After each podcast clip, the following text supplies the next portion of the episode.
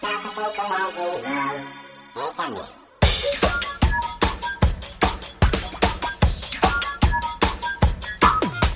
こんにちは、佐藤あかりです。今日もちょこちょこラジオを聞いてくださってありがとうございます。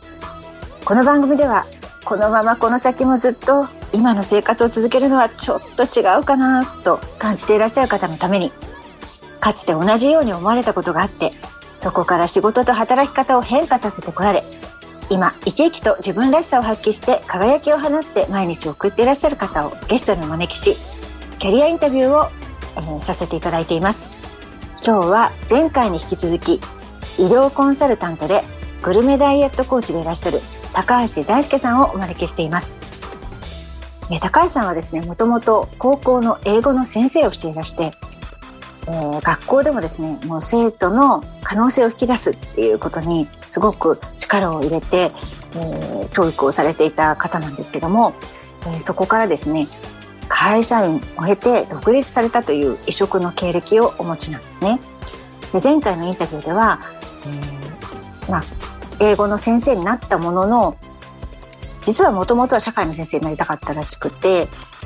であんまり英語は自分は好きじゃないなってことに気がついてで一方でその生徒の可能性を引き出すとかねあのずっとやってらした野球部の顧問とか自分の好きなことはいくらやっても疲れないっていうことからやっぱり人間は好きなことをする、えー好きなことに向かう動物というかねそういう性質があるんだなっていうことをあのつくづく感じたっていうところまでお話を伺っていました。ね、今日は、えそこからですねどんな風に、えー大輔さんが、えーその後人生を展開してこられたのか続きを伺っていきたいと思います。では今日もこの曲でまずはエネルギーチャージしていきましょう。遠野桜子さんで「Fly High」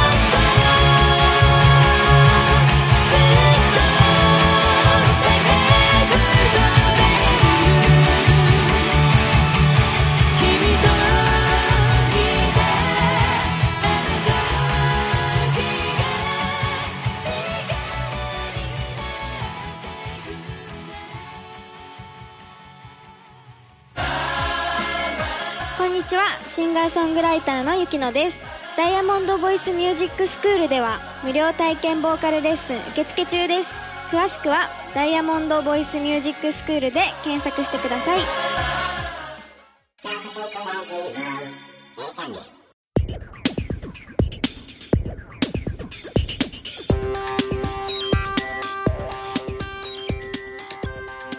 はい。では今日も早速、えー高橋大輔さんをお招きしたいと思います。では大輔さんどうぞよろしくお願いします。はい、こんにちは。よろしくお願いいたします。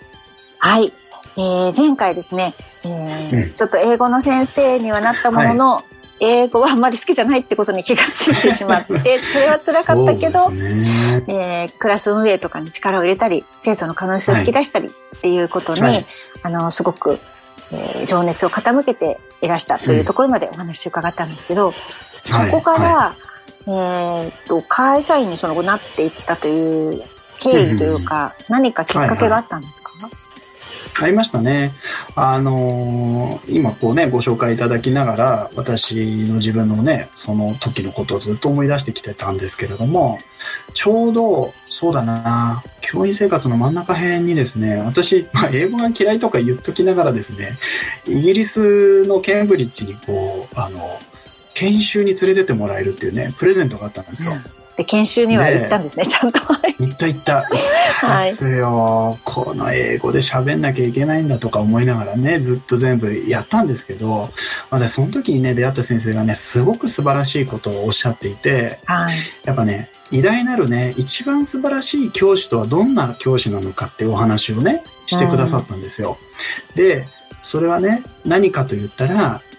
学び手ね、学習者がね、その先生がいなくても学び続けられる、そういう力をつけてあげることが、まあ、言ってみればベストティーチャーだと。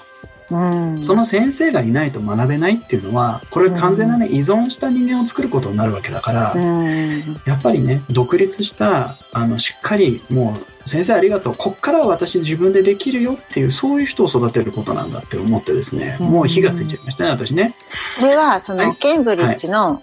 その学びに行った先の、あちらの方が先生、そう、そちらの先生が。すごいですね。ですよね。行ってよかったですね。で相変わらず、行ってよかったです。だから、相変わらず英語英語の授業力は、あそれ以上上がんなかったんですけど、うんこのね、人が人に教えてどうやって人を育てていくのかっていうことに関する、まあ、フィロソフィーですね、哲学的な部分、考え方の部分はね、大きく私影響を受けて、うん。で、その後、まあ、その、勤務してた学校、とてもね、いい、あの、素晴らしい学校だと思ってたんですけども、うんやっぱりね、そういう研修を受けちゃうと、うん。ねこの学びとは、まあ、当時の勤務のね、その時のやっぱりこう風潮としてはね、うん。何が何でもやらせきろ、強制してでもやらせきろ、みたいなね、あの、やっぱ風土があって、あ私っとやっぱそこで違う、それ県立高校ですか？私は勤務してたのは私立です。私立で、はい結構そうなんだ。そういうスパルタな感じがあったんですね。スパルタな感じでね。で、やっぱりね、私立も当時ね、ちょうど進学実績とかね、やっぱり大学合格率とかって言葉が、まあその学校にもね、うん入ってきてたんですよね。で、えーっと、そんなね、進学校ではなかったんですけども、それなりにやっぱり大大学入れた以上は入れなきゃいけないっつってね、何としてでも、えー放り込めみたいな感じのね、やっぱちょっとそれは違う。で、その時に、うん、まあ私でなくていいんじゃないのかなと思って、私はやっぱりその学びの意欲とか、やっぱり人がどうやってこうね、あの、モチベーション高く生き続けられるのかって、やっぱそっちをちょっと追求したいなと思って、うんやっぱりこのままやっちゃうと、ね、やっぱそこに加担していくことになるので、私がそう思ってないことをね、生徒にゴリゴリややっていくのは私ちょっと違うなと思ったんで、で教育って、えうん。だって最初の時点でね英語でちょっとね、痛い目に遭ってますからね。また違うことを、心と違うことをしてはいけないっていうことは思ったでしょうね。思って、まあ、そこは、あの、めでたくね、ちゃんと卒業生もきちっと出した上で、あの、次の世界に行くということうんで、やっぱり教育系の検定試験を作る会社にね、いたんですよね。うん。ちょっとなんか話戻っちゃいますけど、うんそのじゃあケンブリッジのその英語の研修に行かれたのは教員生活何年目の頃だったんですか？おーえっとね、2005だから、もう7年目ぐらいかな。7年目ぐらいうん、真ん中ぐらいですね。真ん中ちょい過ぎぐらい。はい。はもうあの、3年間一緒だから 3年間、3年間って2回回って、3い。回目みたいな。はいはいはい3回目だったかな。そうですね。3回目だったと思いますね。3はい。回目の生徒さんがまだ1年生ぐらいの時に行って、はい。そじゃあその生徒さんが卒業するまでは面倒見てみたいな。ことを考えたんですそうですはい。そうでもう行すね。った瞬間に、じゃあもう学校、あでも学校ってそのまあ私立の学校だったってことで、そこの学校のモットーはそのさっき教えてくださったようなことだったかもしれないけども、まあ、もしかしたら他のとこに行ったら違うかもとか、そういうことはあまり考えなかったんですか？ああ、その時に思ったのは、また別の学校の教員採用試験を受けるの、やっぱめんどくさいなっていうふうに思った そうか、しかも英語だしね。英語だし、あ、そうだ。そうですよ。やっぱね、英語をこれ以上やるのかって、教員をやり続けるのはちょっと一旦、それは、やっぱ引いた方がいいんじゃないかなって思いましたね。うんはいはいはい。でしたよ。うん。そうですね。でそうか、そうだ。英語っていうのがありましたね。先生として行くのまた英語の先生なんですよね。そうなんですよ。だからそれはやっぱり申し訳ないだろうって自分の心にも嘘つけないし、うんだけ、ど、英語によって人の可能性が広がることに関しては、うん。これは私認めてたんですよね。うんうんよって、だから検定試験団体に行き、その検定試験は英語の試験だったんですよね。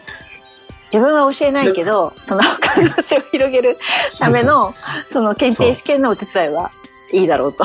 そう。だから教育をもうちょっと俯瞰したね、違う角度から見て、人のか、人の可能性は別に何だっていいんだと思うんですよね、ツールはね。ねだけどどうやってこう人の可能性、学びの可能性があるんだろうっていうのを、ちょっと違う角度からお仕事として関わってみたいっていうね、うん。なんかもっともらしい理由をつけていきましたよ。はい。うんえーでもあのーね、すごく、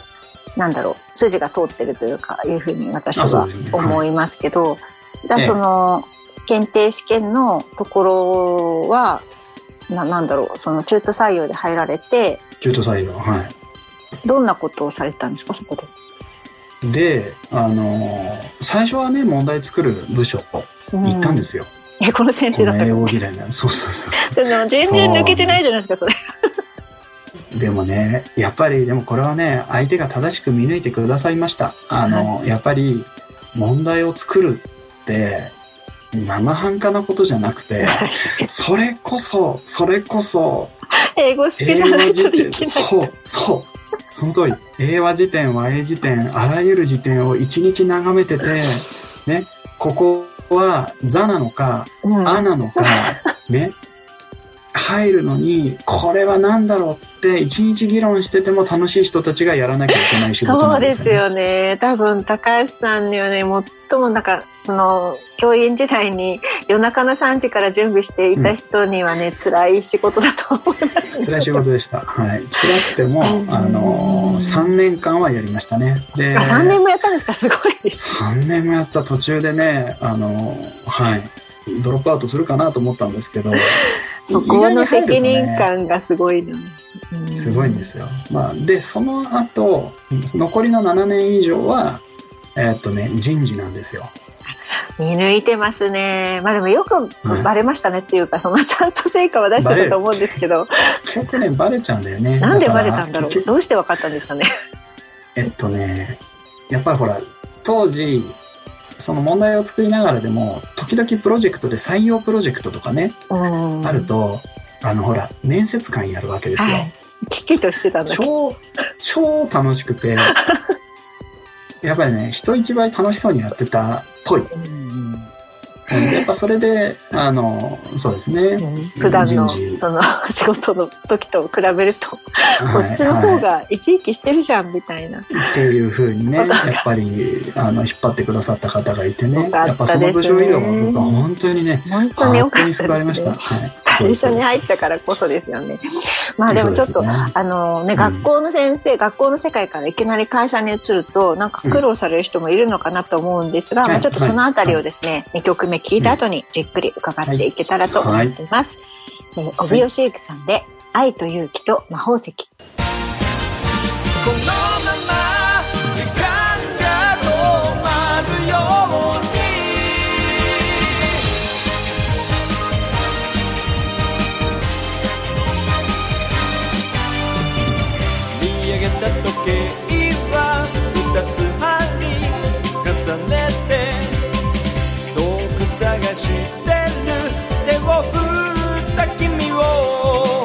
アメジストを握った左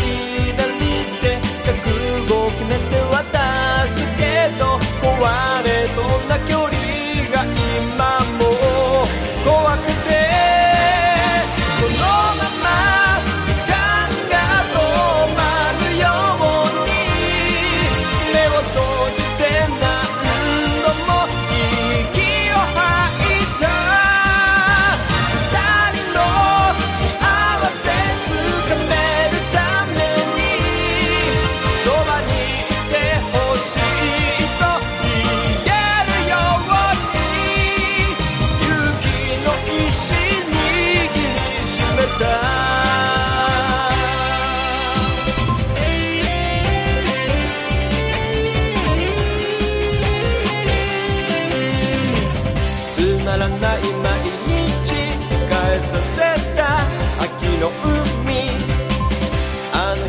の日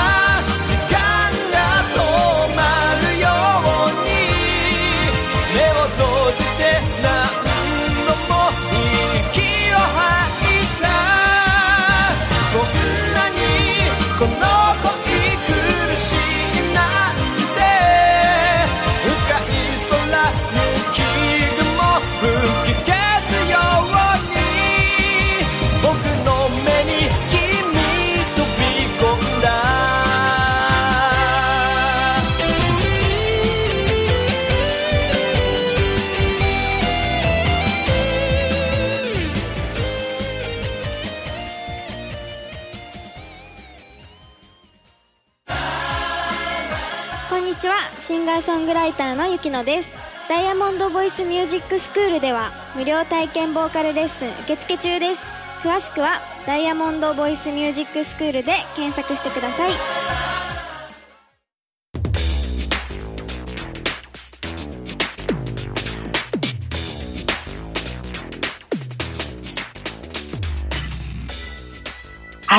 えー、では先ほどですね、あの、その会社の方が見抜いてくださって、えーうん。まあ、大輔先生にはいろんな、あの、才能があったと思いますけど、その3年間問題を作っていたところかはらい。人事に引き抜いてくださったってことなんですけど、はい。はい。まあ、その3年間、結構辛かったと思うんですけど、はい。どういうはふうにそこを生き抜いたか、ちょっと今もしかしたらですね、自分があまり好きじゃない仕事をしている人もいるかもしれないので、いヒントになるかもしれないので、ぜひ教えてもらえないでしょうか。なるほどですね。えっと、私その時考えたのは、まあそんなに好きではない仕事ではあるけれども、私がどうやってこのセクション、このお仕事に役に立てるかはやっぱ考えたんですよね。うんそこでのポジショニングみたいな感じですか？どういう役割でねはい、行けばいいのかっていう。そうですね。でやっぱり、緩い会社でしたけど、やっぱお役に立てないと居場所なくなっちゃうんで、うんだからどうやってポジションを、まあ、取る。まあ、あの、私の身を守るために言えばそういうことだし、どうやって貢献するかってことを考えたときに、私でしかできないことは一つだけあったんですよね。うんそれは彼らができなくて、私が持ってた経験って何かっつったら、やっぱりね、現場なんですよ。学校現場。で、学校現場周りにいる人は研。究者みたいな人が多かったんですかそうです。そうです。そうです。そうです。うんはい。だから、英語のプロだけど、うん英語を教えてはきてないので、うんうんうんわからないんですよ。現場の中学生高校生がどんな気持ちで何を知ってて何を知らなくてうんでそれを一生懸命マニアックに作ったねうんネイティブが作った問題が果たしてね本当に的確に作用するのかっていうのを私がそこで意見を言ってました。うんそうすると、ちゃんとこうね、あのー一応そこに私が役割があって、でこれで OK それだってになって、すごい大事なやっぱ現場経験は大きいですよね。大きいですよね。うんだからそこは、あのーまあ、会社も認めていただいて、うんそういう役割でやっそれはていました会社の多分ね。期待した通りだったんでしょうね。学校の先生を採用したってことは多分そのうん現場のを知ってる人に入ってほしかったってことですよね。まあそこはね、そうですね。まあ、ただまあそれもね、3年が、はい。やっぱそれ以上に好きなことをやっちゃうと溢れるばかりの そっちの意欲が なんか採用面接の時すごい生き生きしてるんですけどみたいな感じになったんですかね。超楽しかったですね。あ、よ言ってました。超楽しかったってずっと言ってました。その時の面接とか。はい、言ってました。いや、いやあの、大ちゃんはうん問題作っているよりも、こっちの方がいいんじゃないのって何回か言われて、うん。えー否定はしなかったですね。うん。うん。だから、そうですってなんか肯定もしなかったんですか？えっと、肯定しちゃうとね、うんやっぱ問題作るの嫌いって、やっぱさすがに英語の教員だったっていう、そこのプライド、それ言っちゃいけないんじゃないかと思ってね、そこは黙ってましたけど、まあでも黙ってても体から溢れちゃうしょうがないですよね。うん。あでもよかったですね。溢れ出ててね。しかも気づいてくれる人がいてね。そうですね。うん。じゃあ見事人事部に。そうです。はい。人事採用総務、教育も全部、はい、やってましたね。うん。その、検定試験をするところの人事、まあ 人、教教育も入るんですかね。それ社員教育ってことですか、社員教育から採用から、うん。もう、あの、労務、総務、まあ、それを全部統括する部署の、まあ、うんマネージャーとして、ただマネージャーって、私はマネージャーあんまり好きじゃなかったんで、うん。やっぱね、採用とか自分がやりたいんですよね、面接を。ああ、マネージャーになっちゃうとね、あんまりリアルにこう、人と対面してやるのはね、部下の人がやることにそう。なっちゃいまだかすからね。らその、面接、教育、採用関係は部下の成長を阻みましたね、完全に。私がそこ全部い やっちゃってましたね。はい自分が行くみたい自分が行く。で、まあ、いずれ下ろしましたけど、あの、やっぱりね、やっぱり人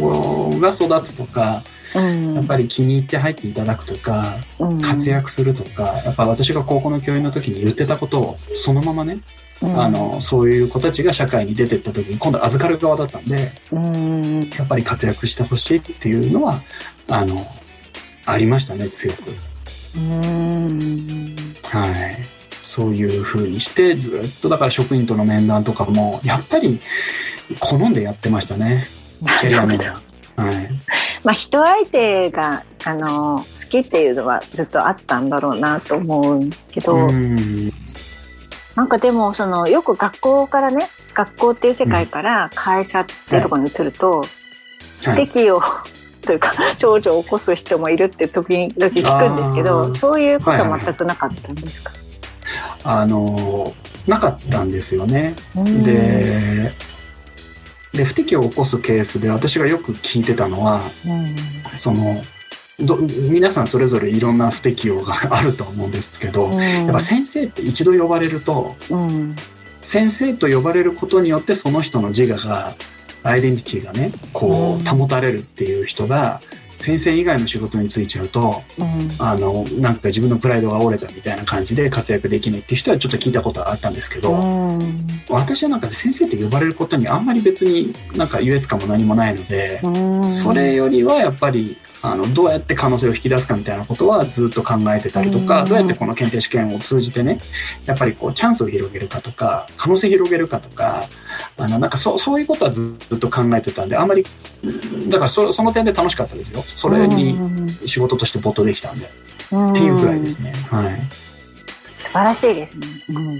確かに一回先生って、せんそう、学校ってすごい特殊だと思って、お互いに先生って呼んでるじゃないですか。不思議ですよね。なんかそういう世界ってあんまり学校以外にないかな。あ、まあ、お医者さんの世界もそうかなとは思うけども。あお医者さんもそうですね。なんとか先生とか呼んで人いますけど、まあ、あの、うんあんまり普通の会社というか社会の中ではないので、そうか、そうそうですね。だからそこに、うん、アイデンティティを感じちゃうと、やっぱ先生と呼ばれないですからね、普通会社に入るとね。そう。そうですね。ないですよね。はい そういうなんか名前呼ばれる時点でリスペクトされてるとかない、ないので、あの、まあそれがきつい人もいるってことですね。じゃあ全く大輔さんの場合はそういうことはなく、スムーズにいね。はい。うん、うんで。も好きな面談、面談とかお好きそうですよね。いやー、面談好きそうですね。で、しかもその面談をね、うんあの、長い面談をさせられたとうん。思わせないことに私は喜びを、どうやってそういう面談をやるかっていうことに喜びを感じでてたどうっていうね。いう工夫をするんですか？これは、えっと、私がどれだけ喋らない時間を作るかっていうことで、うん相手がどれだけね、あの気持ちよく自分のやりたいことや未来を語ってくれるかっていう、もうその一点だと思ってますよね。はい。らしいですね。なんかこれ聞いてる方の中に 多分すごいうん大輔さんのコーチング受けたいですとかいう人がいっぱいいるような気がするんですあ、けど本当です。か？あ、いやいやいや。うん。でもなんかそういう、なんかすごく楽しく自分の才能も発揮して活躍してらしたような感じで聞こえてるんですが、そのは会社を結局お辞めになって独立することになるわけですよね。い。そうなんですよね。それ何でかきっかけがあったんですか、いや、あったんですよ。だから私はその会社にもう本当にね、もうあと30年も勤められっつって、うんもう本当万々歳の気持ちで転職したんですけど、うんやっぱりね、途中でこう経営方針が変わるんですよね。うんで、私は、その、私がまだ人事だった時っていうのは、すごくこう家族のようなね、うんあの一体感と、結構ね、社内イベントも多くて、うん楽しかったんですよね。ところが途中でやっぱりもう合理的、もうとにかく最低限の売り上げと、あとやっぱり売り上げたものをちょっと別のところに投資するっていうね。うんまあどちらかというとこう、なんていうかな、経会計系、そう、経営、会計系のコンサルさんが入ってきて、うん教育は一切いらんと。あと、お互いに、えー顔なじみにはなる必要がないっていうようなね。あとはね、育成をしなくなったんですよね。それなんか組織として脆弱脆弱になっていく方向にうん一気に走ってる気がしますけど、はい。そうです、そうです。だから貴族意識みたいなね、その場の所属して楽しいなっていう感覚よりは、どれだけアウトプットをね、効率よく出させるかっていう方針に変わったんで、うん。ああ、そっか、育成必要ないんだと思った時に、うん。まあ、ちょっと、やっぱり節目が来たなと思って、うん。ただ、あの、私としてはやっぱりね、あの、非常に居心地のいい場所ではありましたし、他の転職はね、ちょっと正直考えられないくらい、やっぱその会社やっぱりいいなとは思ってたんですようね。ん。で、じゃあ結局私のコアは何だろう、核は何なんだろうっていうふうに思った時に、うん。やっぱり人が育つってことに、どれだけ私がこう、お手伝いができるかうんっていうところを、これを形にしていった方がいいんじゃないかと思って、気づいたら辞めるという選択肢を取ってたということですね。まあじゃあその会社がすごく居心地が良くて、まあ、素晴らしいと思ってたがゆえに、うんちょっと他の会社を探してまたうん行くっていうのはあまり考えられなかったっていう。ちょっと考えられなかったですね。一社来たんですよね、でもね、スカウティングが。うん。ですけど、面接も受けましたけど、うん、なんか違うなと思ってね。もう独立だということで、はい。心を決められた感じですか。定めたですね。これからはこっちだっつって。はい。そうか。じゃあもういよいよ独立というところで、ここからまたお話を伺っていきたいんですが、はい今日はここまで、ということで、はいえー、高橋大輔さん、今日もいろんなお話を聞かせてくださってありがとうございました。続きはまた次回お願いします。はい。また波乱万丈ですので、よろしくお願いいたします。ありがとうございました。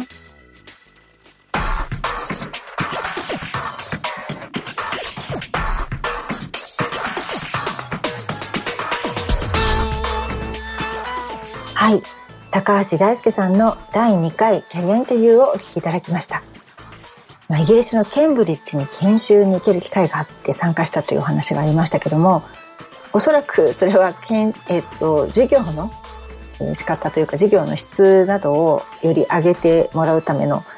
えー、研修だったのかなとも思うんですがでもそこで高橋さんはですね、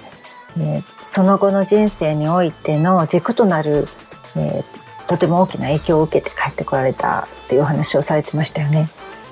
まあ、それは偉大なる教師とは学習者がその先生がいなくても学び続けられる力をつけてあげる先生だっていう話だったということですが、まあ、まさに、えー、それがずっとその後の高橋さんの生き方に、えー、の中に貫かれてるんじゃないかなというのを思いながら今日お話を伺っていました。まあ、それがあったのでやはり学校の方針がちょっとそれと異なるっていうふうになった時にまあ、これはですねあの本当人生に無駄がないと思いましたけど 一回やはり英語あんまり好きじゃないっていうのに選んでしまったっていうちょっと後悔してるような部分があったからだからこそっていうことも言えると思うんですけど、まあ、ここでもう一度自分に嘘はつけないということで学校を辞められてでも英語が人の可能性を広げる、えー、そういう可能性を持っているというのはもう確信していたので違う角度から英語の検定試験という角度から英語に関わるという仕事に次は疲れたわけですがそこで、えー、やはり最初は 英語の先生だったということで、えー、ちょっと自分としてはあまり得意でない仕事をされていたんですけども、えー、その中でたまに来るチャンスですよね。たまに来る面接官っていう仕事を本当に生き生きとすることによってそれが人の目に留まって自分が一番やりたいことが詰まっていた人事部に移動できたっていうお話をされてました。でところがですね、えー、それでもうずっと順順順順風満帆に行くかと思いきや今度は会社の方針転換でどうしようかっていうことになるわけですけどもここでもやはりケンブリッジでその影響を受けた考え方ですよね。えー、その自分がその先生がいなくても学び続けられる力をつけてあげるま人の可能性をどれだけ広げてあげるかっていうことが自分がしたいことなんだっていう原点に立ち止まる立ち、えー、戻ることで、えー、その方針が変わってしまった会社に居続けるんではなくて独立するという道を選んだっていうことをおっしゃってました。まあだから自分が何を大切大切にしていてどんなことが好きで、まあ、得意なのかっていうのを自覚していることは本当に大事なんだなっていうのを改めて感じた今回でした。じゃそれをあの踏まえてですね独立するということを決められた高橋大輔さんがそこからどのようにキャリアを展開してこられているのか次回じっくりと伺っていきたいと思います楽しみにしていてくださいねそれではまたお会いしましょう。